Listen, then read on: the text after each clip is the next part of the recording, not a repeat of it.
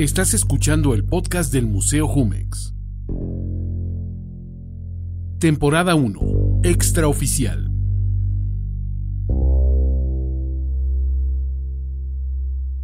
A través de algunas anécdotas y testimonios, reales o inventados, esta temporada nos conduce a considerar el lado B de la historia oficial del arte contemporáneo en México. Episodio 6. Rubén Gutiérrez nos habla de tatuajes. Siempre he tenido esta fascinación por el papel y he intentado empezar todos mis proyectos ahí. Siempre me ha gustado la fragilidad del material, pero también me gusta dibujar por la manera en que me conecto con otra época de mi vida, donde todo era como imaginación pura. Pero lo que te quiero contar pasó en el 2012. Ese año sentí que el dibujo ya no era suficiente, quería radicalizar esa práctica, quizá para estar como a la altura un poco de lo que estaba sucediendo alrededor mío, me refiero en el contexto social. Entonces intenté traducir algunos dibujos en piezas tridimensionales y el resultado fueron esta serie de laberintos.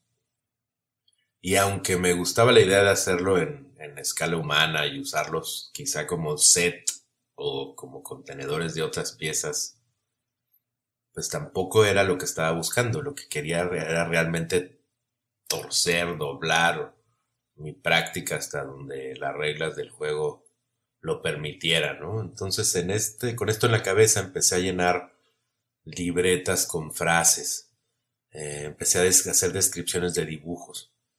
Y esa serie estaba en Sudáfrica en ese momento haciendo un documental sobre danza y, eh, estaba en una residencia en, un lugar que se llama la Back Factory, que es muy emblemático de Johannesburgo. Y ahí de hecho se quedó esa serie, esa, esa serie de dibujos, de descripciones de dibujos.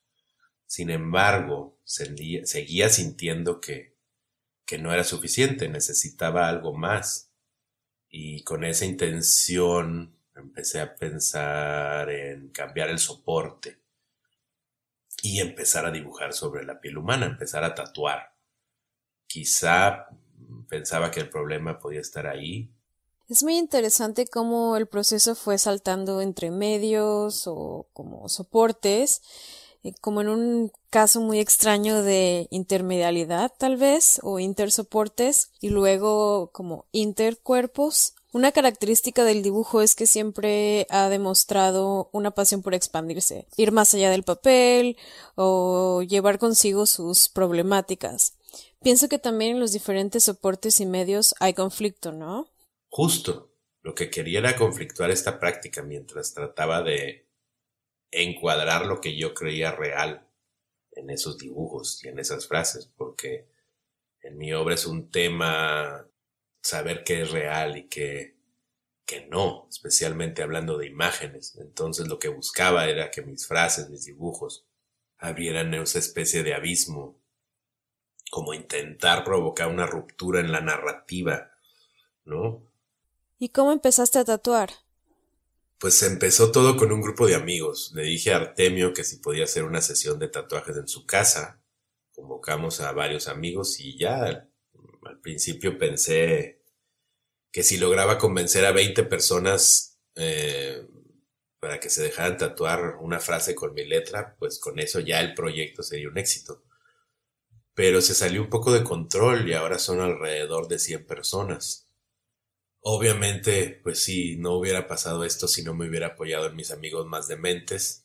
Eh, cuando les comenté que tenía un proyecto nuevo de tatuajes, pues me dijeron que sí querían jugar sin pensarlo mucho. Y así fue evolucionando, primero con mi círculo más cercano de amigos, después con otros amigos, luego amigos de amigos, así hasta que de pronto ya había gente que no sabía quién era y se quería tatuar. Entonces, finalmente lo que pasó es que esta serie de, lo que era una serie de dibujo, se convirtió más bien en una, en una comunidad, ¿no? Finalmente de eso se trató el, el proyecto. ¿Y cómo le hiciste para convencer a la gente de que se dejara tatuar? Pues les decía que un día iba a ser una expo en el Museo Jumex con todos ellos. Sin nada en las paredes, sin fotos, sin documentación, sin memorabilia, o sea, solo ellos como una expo de la gente que se tatuó, ni siquiera de los tatuajes, porque no quiero ni siquiera que estén aparentes o forzarlo de esa manera, sino más bien lo que me interesa es atrapar, o sea, llevar a esta gente a un mismo lugar y atrapar la historia oral del proyecto. Que convivan, que conversen, y así es como quiero que empiece el documental del proyecto, con esta expo, porque la pieza final es un largometraje documental pensado para presentarse en una sala de cine. Y así jugando con la noción de entrar y salir de un lugar. Sí, sí, sí, como de la vida cotidiana al museo, del museo a la sala de cine, al mundo del, del entretenimiento, pero también entrando y saliendo, pero también intentando cerrar folders, ¿no? Como concluir archivos o líneas de investigación, porque como te decía antes, todo mi trabajo se organiza o crece orgánicamente en estos folders, ¿no? Que, que son archivos y que aunque estén contaminados entre sí, revelan pues ese proceso o interés específico, ¿no? Y en este caso, pues un proceso de interacción social, ¿no? Lo que me gustaría responder con el documental es, es la pregunta de cuál es esa parte emocional detrás de los tatuajes, ¿no? Quisiera saber qué tenían eh, la cabeza todos los que se tatuaron en ese momento, ¿no? Hablando de la historia oral, cuéntame algunas de las anécdotas alrededor de los tatuajes. ¿De cuáles te acuerdas? ¿Cuáles te provocan más emoción? ¿Cuáles tienes documentadas? En el primer tatuaje que hice, que le hice a alguien, se lo hice a Najo, quien es una amiga muy querida que fue, ha sido cómplice de aventuras mías. La conocí en Nueva York en el 2003 más o menos, ella estaba estudiando actuación, yo estaba de artista en residencia y no sé, casi 15 años después, 12, 13 años después, eh, ella protagonizó mi primer largometraje.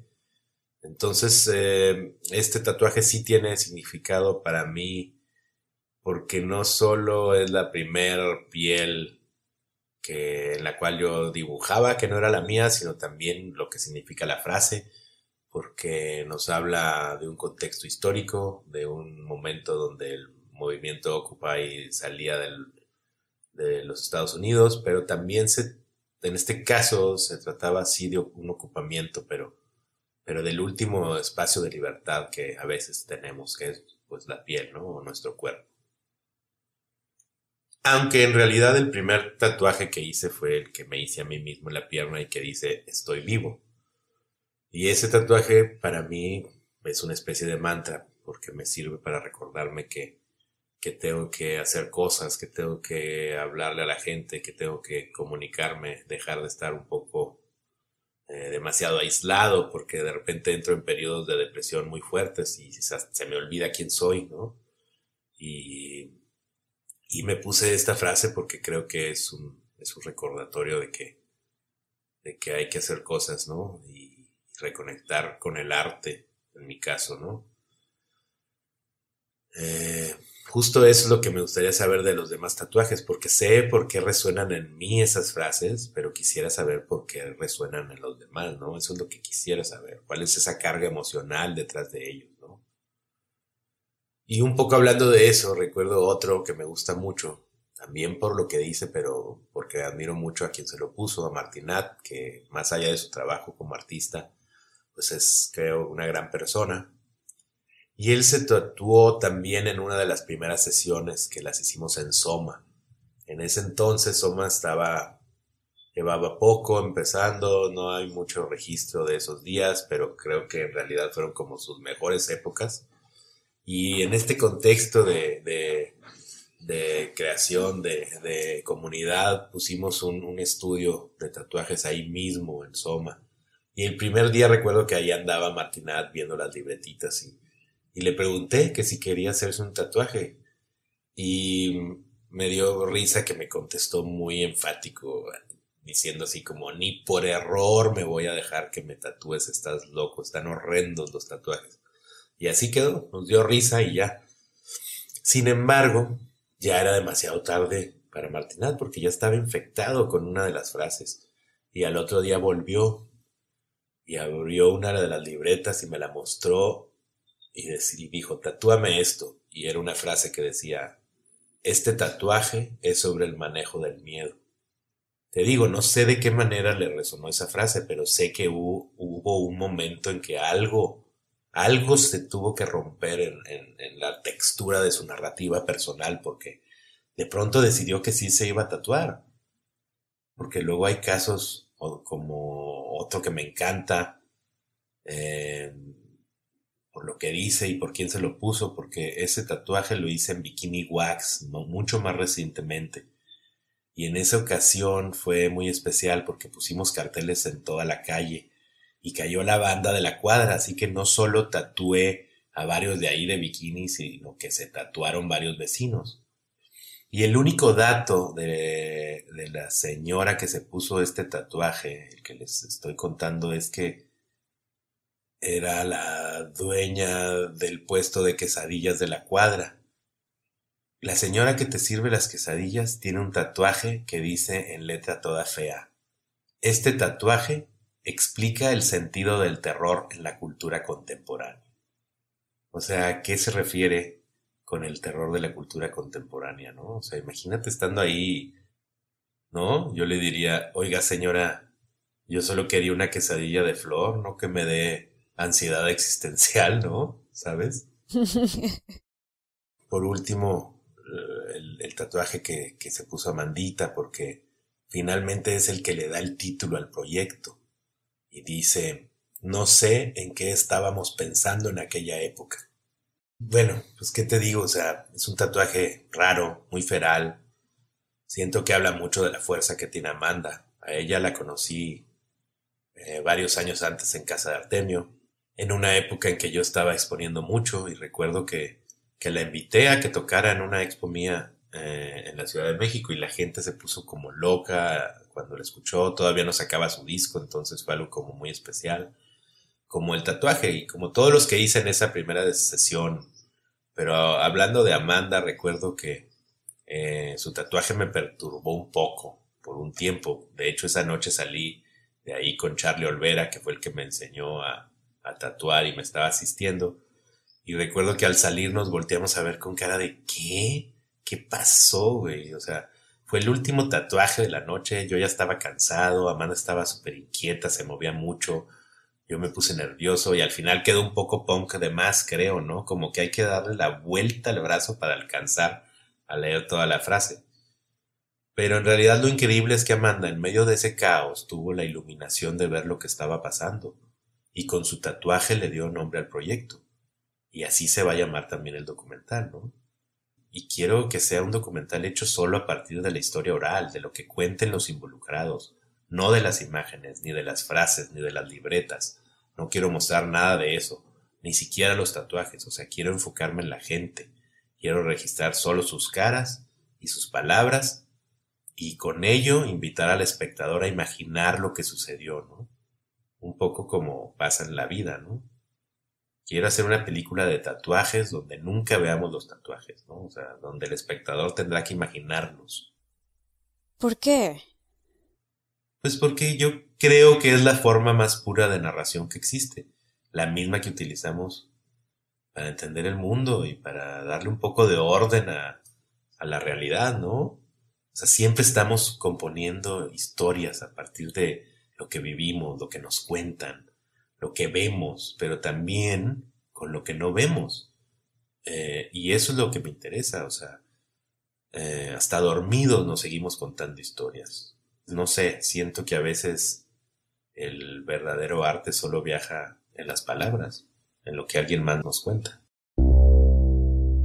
Escuchaste el podcast del Museo Jumex. Temporada 1. Extraoficial. Producción y voz en off, Antonio Sempere para Finísimos Podcast. Una presentación de Museo Jumex.